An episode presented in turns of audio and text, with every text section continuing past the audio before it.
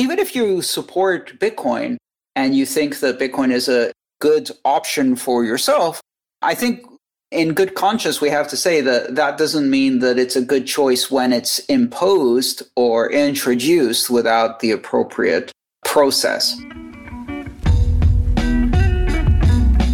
Earlier this week, El Salvador's Bitcoin law, making it a nation's legal tender for the very first time, went into effect. It was an interesting day to do so, as leverage traders were liquidated and the top token dropped by as much as $10,000 on some exchanges very quickly, providing ammunition for those claiming volatility could make the move unworkable. But it did happen. We're going to talk about it on today's show. My name is Adam B. Levine, and this is Speaking of Bitcoin. On today's show, we're joined by Stephanie Murphy. Hi. And Andreas M. Antonopoulos. Hello. Jonathan Mohan is out this week.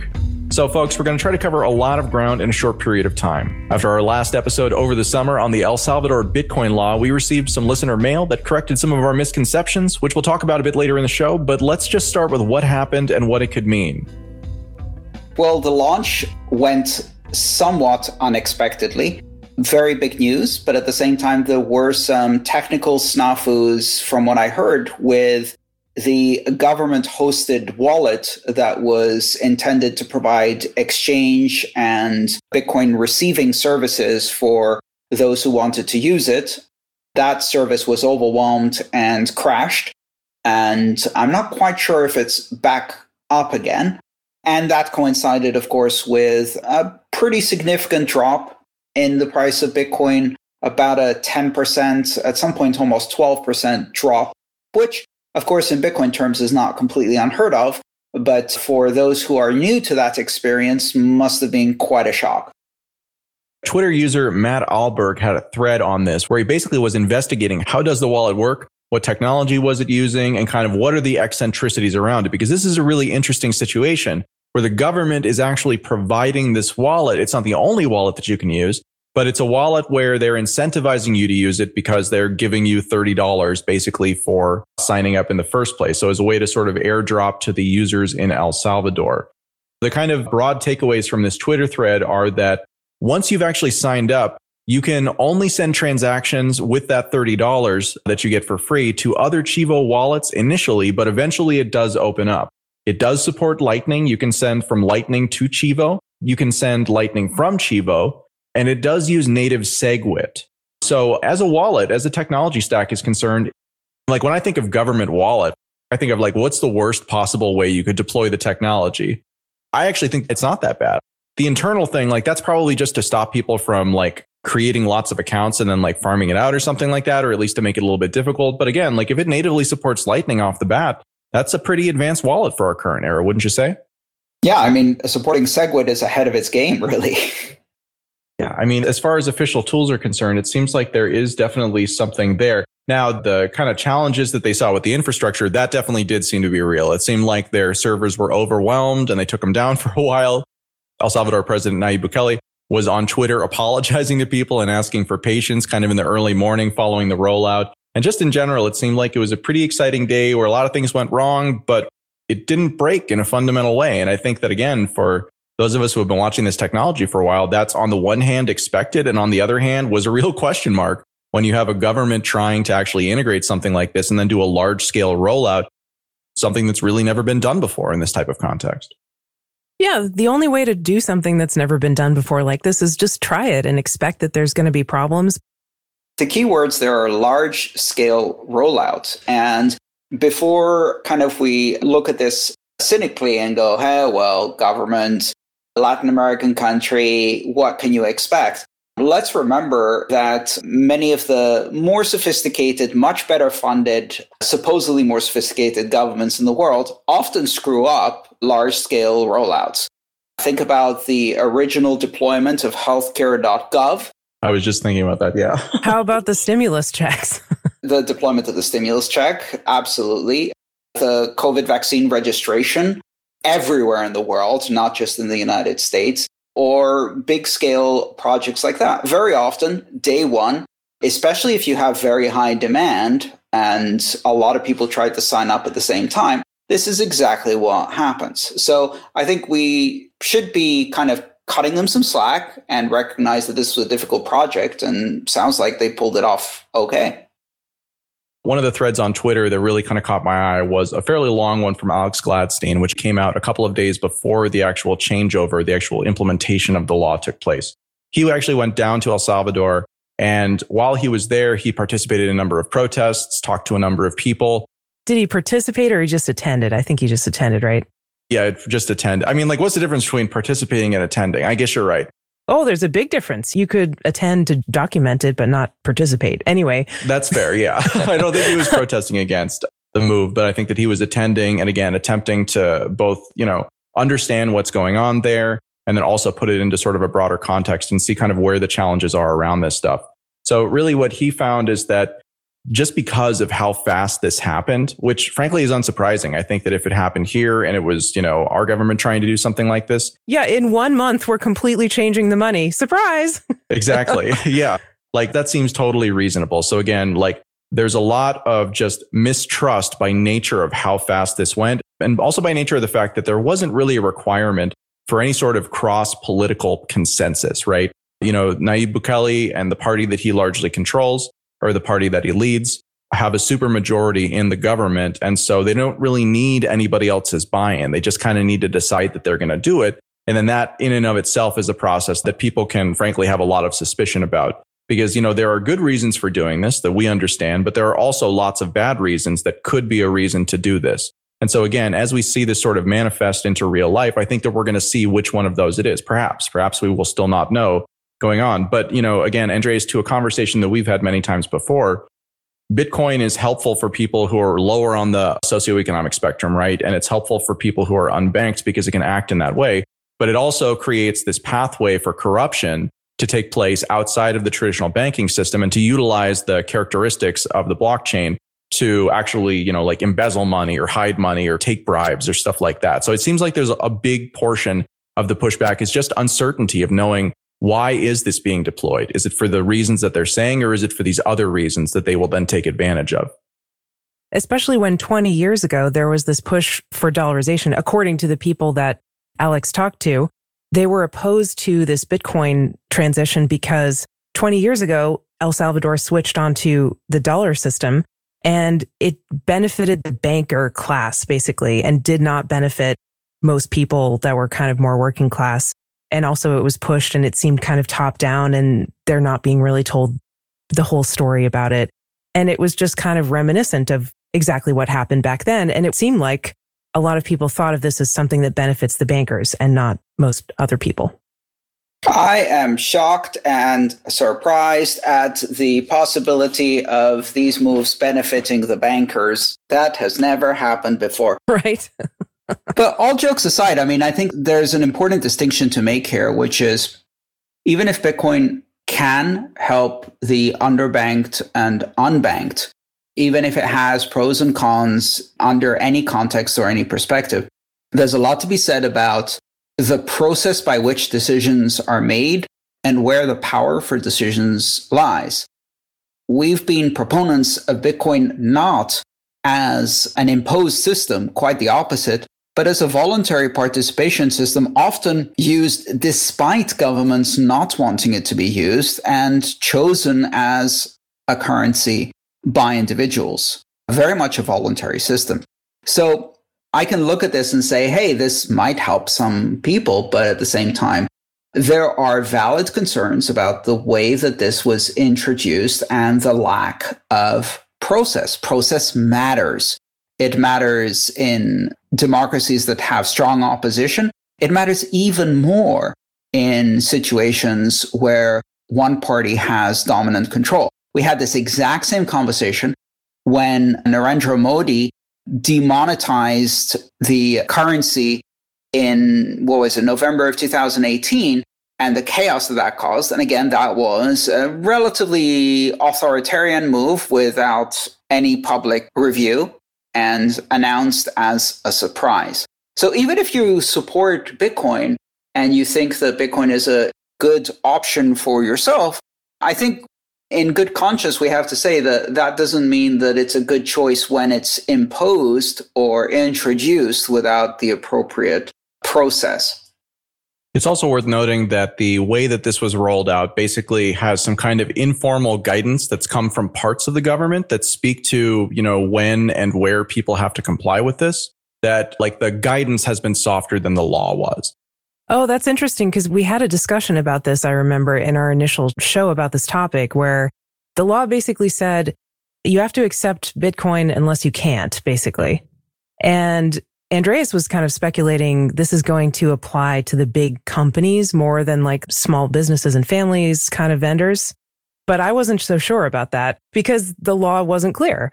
And so you're saying that it is more something that informally the government is saying is going to be applied to big companies who have the budget to deal with this and stuff? It seems more like they're attempting to soften it by talking about how they're going to do enforcement. But frankly, I hate this method of enforcement. I hate it when you have laws that are more harsh on the books and then the guidance around how you enforce them is like, oh, but don't even worry about it. It's not too bad. Oh, yeah, that's terrible, because then they can change it at any time when they want to in the future.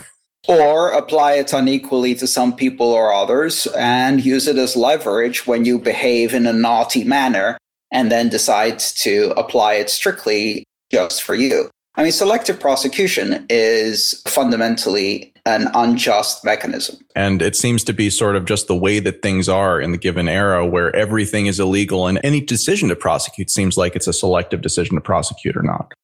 So I don't want to dig too much into this. I think people will probably have already heard about this because this was such big news. What I kind of want to do is I want to draw back the conversation and talk about kind of the macro implications of this, specifically from the idea of this being the first nation to adopt Bitcoin as legal tender. What does it mean for the country? What does it mean for like the ideas that we've had about Bitcoin for so long? Because like that's what I'm still really trying to grapple with. My assumption going back as far as sort of the issues that we saw with Cyprus and Greece was that Bitcoin would be used as a reserve asset, where it is the reserve that then backs, you know, a fiat currency or a central bank digital currency, perhaps in the modern era. But that is not what they did. What they did is they actually literally adopted it. And as we discussed kind of at the top of the show, the initial wallet created, you know, by the government, or at least created by a government contractor and offered by the government, is pretty sophisticated as far as Bitcoin wallets go, with negative SegWit support. There are plenty of exchanges that are out there that are really big that still have not actually gotten onto the native SegWit standard, because again, it's a development thing that maybe you don't necessarily have the resources or want to spend the resources to do right now. Well, they did here. Same thing with Lightning. Like Lightning is a project that at this point, like it's pretty mature, but at the same time, it's definitely not in wide use by consumer applications. It doesn't come standard yet. Yeah, exactly. And yet it is present there. Now, of course, given the types of value scales you're talking about in El Salvador, it totally makes sense that they would have Lightning. And again, from the Bitcoin Beach experience, it seems like that sort of is the model that they're following. And they've done a pretty decent job of it, at least from the outside perspective. Yeah, to put it simply, Bitcoin in El Salvador wouldn't work without Lightning. I mean, it's not even an option. You can't operate at that scale on the purchasing power of the average El Salvadorian salary, which is, of course, the case in the majority of the world, which is why we need Lightning. So, yeah, I think it was a must-have, not a nice-to-have. When we're thinking about this as kind of like a first, is this the model? I know we don't have enough data yet to decide this yet, but like, should I realign the way that I'm thinking about this away from Bitcoin as a reserve asset and more towards a Lightning Network-driven actual legit currency that's in use by normal people? Not just, you know, the thing that's backing the money that's being used by those people? Well, I don't think they're mutually exclusive. I mean, it could be both. I think it's really interesting that they're doing this because, like you said, it's kind of unexpected. I think there were not just you, Adam, and or us on the show, but there were lots of people who were thinking that was their expectation, that Bitcoin would become more of a reserve kind of asset and not like cash, basically. And I don't think they're mutually exclusive, especially with a technology like Lightning. Why not? I think Lightning redeems Bitcoin back into the position of a very powerful medium of exchange capability, and means it's not delegated only to reserve currency use. But I honestly hope, Adam, from the broader perspective, that this is not the model we get to see in the future, primarily because I don't want to see top-down application of Bitcoin as a nation-state project rather than as an independent international currency that is chosen by the people who choose to use it. I really agree with you there. I think that this is not ideal for all the reasons that you just said. But at the same time, you think about how something like this could happen. And it actually does make some sense that a country that has effectively a supermajority in control that doesn't need consensus for anybody else and who thinks that this is potentially valuable to their ambitions for the country would be the first, because literally there's just less process to go through there. Now, when you talk about, this rolling out kind of bottom up, right, and just being selected, are you imagining that this is something that like a citizenry within a country would just start using spontaneously, by nature of the advantages that it has? And then the country would over time decide, hey, everybody is already using this, so we might as well just recognize it because this is the reality. How do you envision a good path towards a country adopting this as a form of legal tender? Or is the argument here that it shouldn't even be legal tender? I don't even care if it is legal tender. I think governments will possibly see that not having the option to collect taxes in Bitcoin will only erode their ability to hold it as a reserve asset. And if enough people use it, they're simply forced to adopt it, very much like other technologies have worked in the past. So that would be my ideal. But to the point you just made of a country that where you have a robust supermajority or the ability to do things with authority without opposition, et cetera, et cetera. But look at other countries and what they've done that are in the same position. India banning it and going straight down the central bank digital currency surveillanceware. China banning it, surveillanceware, et cetera, et cetera. We're seeing the exact opposite. We're seeing these fake surveillance currencies that double down not only on the fiat side, but on the closed system, government-controlled, top-down surveillance aspect of currency. Really dystopian models. Even in Venezuela with the Petro, right? Again, the exact same thing. The key ingredients seem to be closed platform, either no backing at all or impossible to audit backing, and then we sprinkle some surveillance on top. And we sell it to the people as equivalent to the cryptocurrency that they've heard is empowering and liberating. So from that perspective, what El Salvador has done here is surprising. It is surprising because I don't think that many countries will actually do that.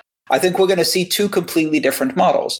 One, authoritarian countries that do central bank digital currencies, and even non-authoritarian countries that do that, kind of a super fiat with extra surveillance and some hope that that will allow them to bail themselves out of debt. And on the other side, a very grassroots and in many cases gray market use of this, probably to evade the very central bank digital currencies that I described as the first model. And the in-between seems rare. Yeah, I have to agree with you, Andreas. Whenever governments have something to say about legislating Bitcoin, it seems like 9 times out of 10, the examples we've seen, it's in the authoritarian direction and not in the freedom direction. So I almost think it's better if they legislated as little as possible. But I kind of wonder, I remember this show that we did about the IMF and their blog post. Andreas, I don't think you were there for that one, but the IMF doesn't want this to happen. They really don't like that El Salvador has passed this law, adopting Bitcoin as a national currency. It's actually more than legal tender, as we discussed on our show. I won't rehash it. But this could be thought of as like an FU to the IMF and these world central bankers, that want to have great power and control. And El Salvador is kind of saying, nope, we're going to kind of step aside from that whole system and, utilize an alternative. Yeah. So, the thing that jumps out at me immediately about this is that what's really interesting here is we're actually talking about authoritarian approaches on both sides of the pro and con of Bitcoin, right? We're talking about a country that on the one hand, in El Salvador has effectively by fiat instituted this as something that the country has to care about and people who do not care about it have to care about. And I believe that the reason why they are doing that is because they view it as an opportunity. And so the government is taking this action and they're kind of dragging the people along with them. That's not actually that different from what's happened in India and many other nations. It's just that instead of seeing it as an opportunity and dragging the populace along in one direction, they see it as a threat. And so they try and scare the population into going the other direction, try and threaten them into moving away from it. So again, like you look at these projects and it's really interesting to think about why El Salvador didn't go the central bank digital currency route. It's rather surprising, really. Yeah. But I mean, again, I think it really comes down to this question of who conducts your monetary policy, right? In a world where you control your own currency, like, for example, India, right? Right now, the status quo is that you control the dynamics of your currency, at least to the degree that that's possible to do within our current system. So the idea that something like Bitcoin could come in and displace your currency is a threat. And that's why, again, we're seeing this move, I think, and it will accelerate rapidly now, you know, towards these central bank digital currencies that effectively allow you to take monetary policy and program it into the units of currency, which makes your monetary policy actually even more powerful at the cost, of course, of the people who are using your currency. On the other side, if you were, you know, a country like El Salvador, where you weren't really using your currency for monetary policy and you were sort of importing monetary policy from whoever's currency you were using, then Bitcoin represents something that's like a halfway step to your own monetary policy. It's not your own monetary policy, but it's also not someone else's monetary policy. It's a neutral monetary policy. That strikes me as an important difference. So perhaps really the differentiation we're going to see here is countries who are controlling their own currency and thus their own monetary policy, they're going to move towards central bank digital currencies. But if you're on the US dollar, well, what are you going to do? Jump to somebody else's equivalent of the US dollar, except they have even more control over the dynamics? Or are you going to move towards a more neutral platform where you don't have to worry about future shocks because the whole thing is predictable and based around, you know, peer-to-peer technology that requires kind of consensus in order to change that? It strikes me that perhaps that is the difference that we're seeing here, and why El Salvador, although it is using a somewhat authoritarian method to implement this, did not choose to go the central bank digital currency route. It's almost like a central bank de-dollarization. Yeah, exactly. I mean, like for El Salvador, right? Not for India. For India, for China, for any of these other places, it's like hyper centralization once you have the ability to have the central bank have insight into and control over the dynamics of all of the money, right? Like at least with dollars, you can take them out of the bank or you grab them from an ATM and stuff them under your mattress. But if you have digital dollars, well, if they decide that, hey, this stimulus check that we're giving you, it has an expiration date or it can only be spent with this outlet or, you know, for these approved uses, like that's something you can actually do with central bank digital currencies. And it allows you to kind of supercharge your monetary policy, at least, again, if you're a believer that monetary policy in that way has beneficial effects rather than just negative externalities. Oh, I can't wait for that. Your stimulus check can only be spent at the Hobby Lobby. Yeah. So this idea that this is de-dollarization and the currency wars and seeking a neutral monetary policy as strategic advantage is something we've discussed many, many times.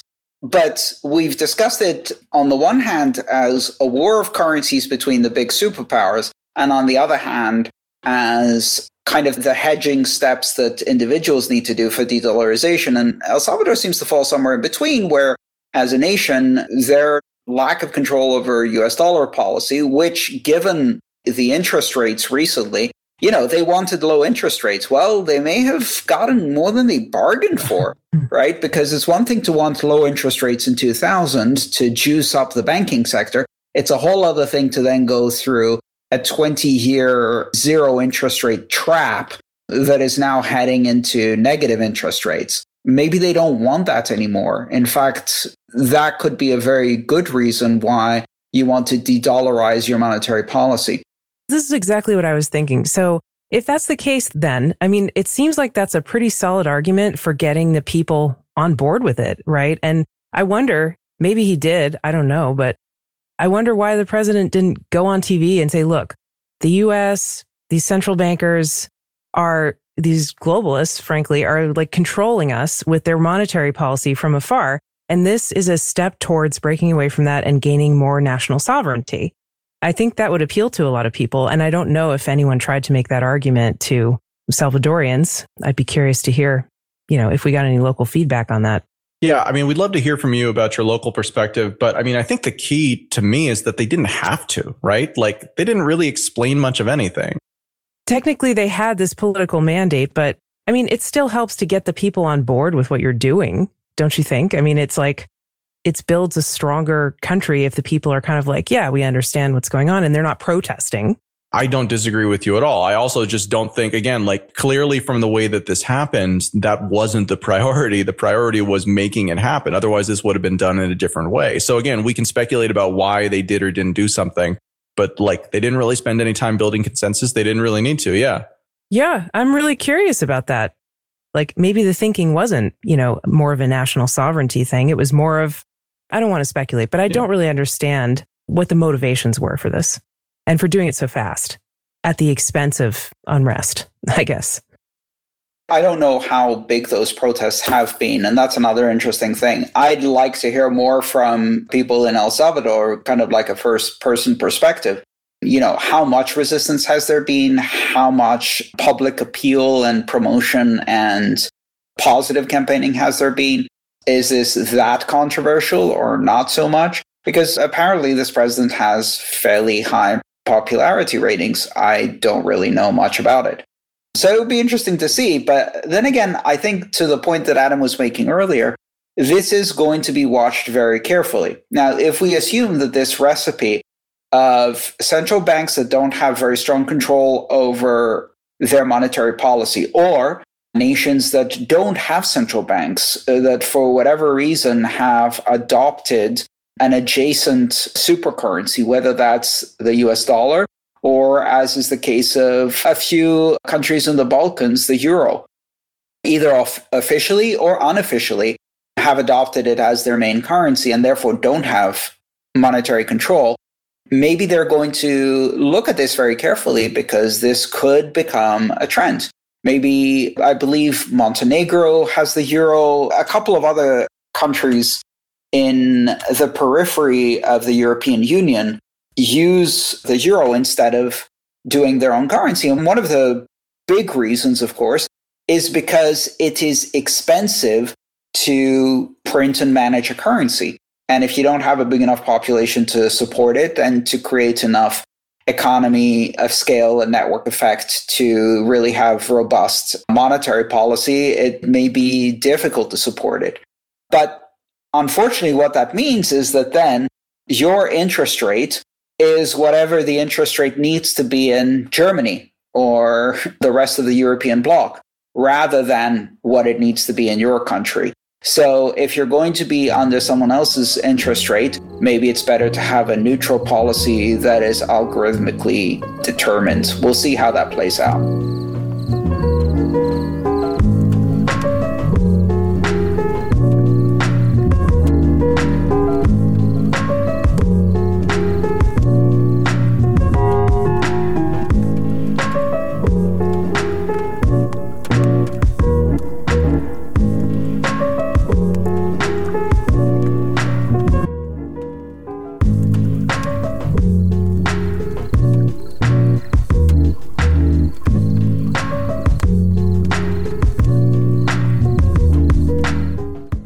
So we're very early in the kind of rollout of this. And I think that, again, the next 6 months are going to tell us a lot, not just about what's going on in El Salvador and how this is going there, but kind of what is the map for the future? And does this particular experiment wind up being, you know, like a shining example, you know, that is a success that can be replicated? Or does it look more like a horrible warning that, you know, tells people exactly the thing that they want to make sure they don't do if they ever try to do something similar, which would certainly set it back? You know, one comment that we got from a listener of the show named Raphael was specifically on a bunch of like little tiny areas, right? Like forking. Bitcoin is now legal tender. But what happens if Bitcoin were to fork? Which one of those Bitcoin would be Bitcoin in the eyes of the law? Or now are there two different types of Bitcoin? Like clearly the forks that existed in the past for Bitcoin Cash, Bitcoin SV, things like that, those are not considered Bitcoin when they're talking about this law. Wait, but is that clear, Adam, though? Because I haven't followed this in a while, actually. But like at one point near the fork of Bitcoin Cash from Bitcoin, Bitcoin Cash was saying, no, we're Bitcoin. And we did this show about the three popes of Bitcoin. In the Middle Ages, there was this period of time where there were three people that were claiming to be the pope. And then how do you know which one is really the pope? And how does that get decided? Is that true? Like, is Bitcoin Cash basically still saying, no, we're Bitcoin, or have they stopped that? And does the law actually make it clear that it's Bitcoin Core, not Bitcoin Cash, that they're referring to as the legal tender? I'd like to reframe this a bit, which is that very much like the process of consensus, which emerges after the fact and eventually. So you have hardening consensus over time. After 6 blocks, you can talk with great certainty about what transactions and blocks were included 6 blocks ago, but you can't very comfortably talk about what transactions and blocks were included in the current block because it may get reorganized. After 100 blocks, you can collect the Coinbase reward. After thousands of blocks, then you're completely sure what transactions and blocks make part of the chain. So you can say similarly, I can tell you what Bitcoin was 1,000 blocks ago. I can tell you what Bitcoin is 6 blocks ago. But I can't tell you what Bitcoin is in 5 blocks from now, because that is a process of consensus, and consensus is something that emerges from the system retrospectively and hardens over time as it's buried by more blocks. So we can easily say, okay, so when the law says Bitcoin, we know what that is now if you're talking about the past, but we don't know what that's going to be 6 months from now. Because if a fork occurs, they will be forced to pick a side. Even by not acting, that is still picking a side. I'd like to read a little bit from a rather extensive commentary that was sent in by another one of our listeners named Federico, who also is local to the area. And just generally, this is a very skeptical perspective. And again, a lot of locals are very, very, very skeptical about this, both because of kind of their history and past experience with the government and also with using currencies and these vast changes as we've discussed. So I'm just going to read a little bit of it, and then I'm actually going to post the whole thing along with this. Like I said, it's a long doc, so we'll probably link it from the show notes rather than putting in the show notes itself. But reading from this, the local implementation in El Salvador is nothing but a socialist experiment. The central bank published on August 20th the norms that regulate the Bitcoin legislation, and a few comments to illustrate my point. First, the Bitcoin definition reads Bitcoin, legal tender according to the Bitcoin law that uses the technology blockchain, end quote. Bitcoin legislation did not define Bitcoin as the digital asset with the ticker BTC. Could this open the possibility to treat any cryptocurrency as Bitcoin? So he's not even concerned just about other forks of Bitcoin being treated as Bitcoin or recognized by the state as Bitcoin. Yeah, that's a very unclear definition. Yeah, exactly. It's not very specific. So his second point, the subject of the legislation are only financial institutions, i.e. the banking industry. So any crypto exchange website, e-wallet provider, BTC, ATMs, payment services, etc., can only offer their services if hired by a bank or a financial institution. Do you see Coinbase partnering with Banco Agricola? Would Bitcoin Beach Wallet become provider for a different bank? It's no secret that the government and the executive branch and the Congress have a terrible relationship with the banking industry.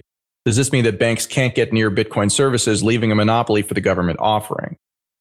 Then another point that he brought up was each bank that offers exchange services or a digital wallet must first keep custody of Bitcoin. And if fiat is kept in the customer's account, the same amount needs to be kept 100% in the central banks as reserves. And two, they need to collect identity data of customers for KYC and anti-money laundering. Also, banks need to give access in real time to the central bank to all of that data. Again, this is a much longer document. That's just drawing a couple of concerns from it. But there are real concerns around both real ambiguity and also just the power dynamics that are at work here. Yeah, that's concerning. I agree. I didn't hear any of that stuff before. I'm so glad we have this local perspective. This kind of all fits into a larger context, which is that El Salvador is the fastest moving and perhaps the most comprehensive kind of move towards this Bitcoin as legal tender type of thing. But it's not the only country that's out there doing it. And it's worth bringing up specifically the Ukrainian example. This is quoting from NBC News.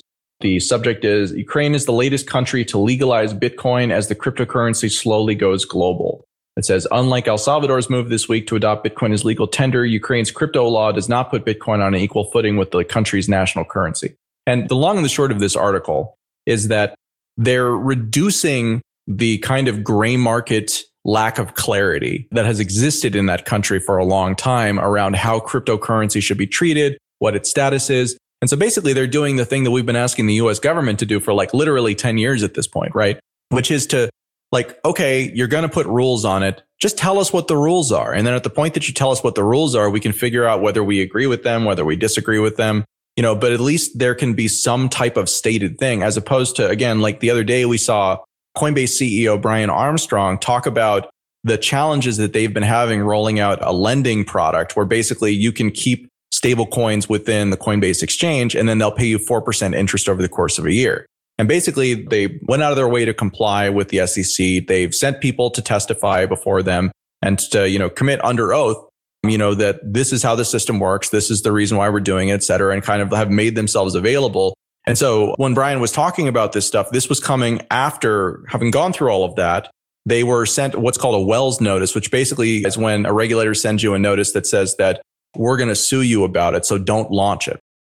When you look at many of these industries and you look at many of these countries, it's not like they're banning it. It's not like they're even treating it in ways that are challenging. It's that they're just keeping it so unclear about how it can be dealt with in ways that the government will eventually consider legal or not, that it makes it so that you kind of crowd out the good actors. And the only people who are able to make products are people who are willing to deal with that ambiguity because they're willing to take that risk.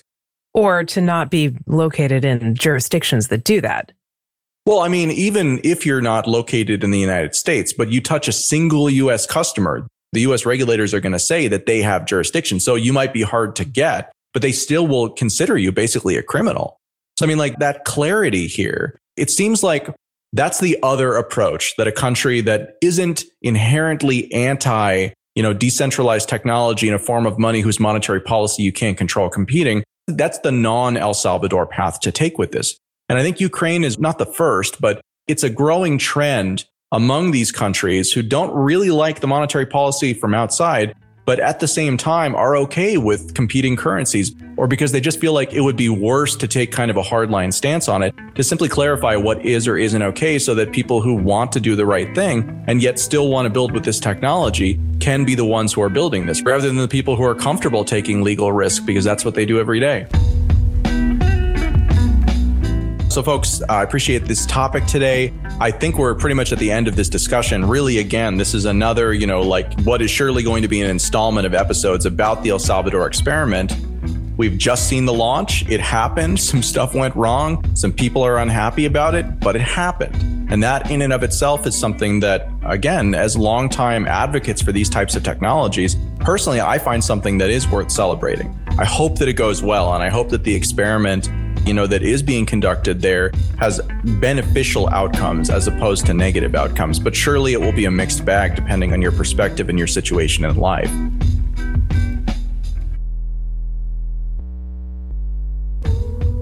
Today's show featured Andreas M. Antonopoulos, Stephanie Murphy, and myself, Adam B. Levine.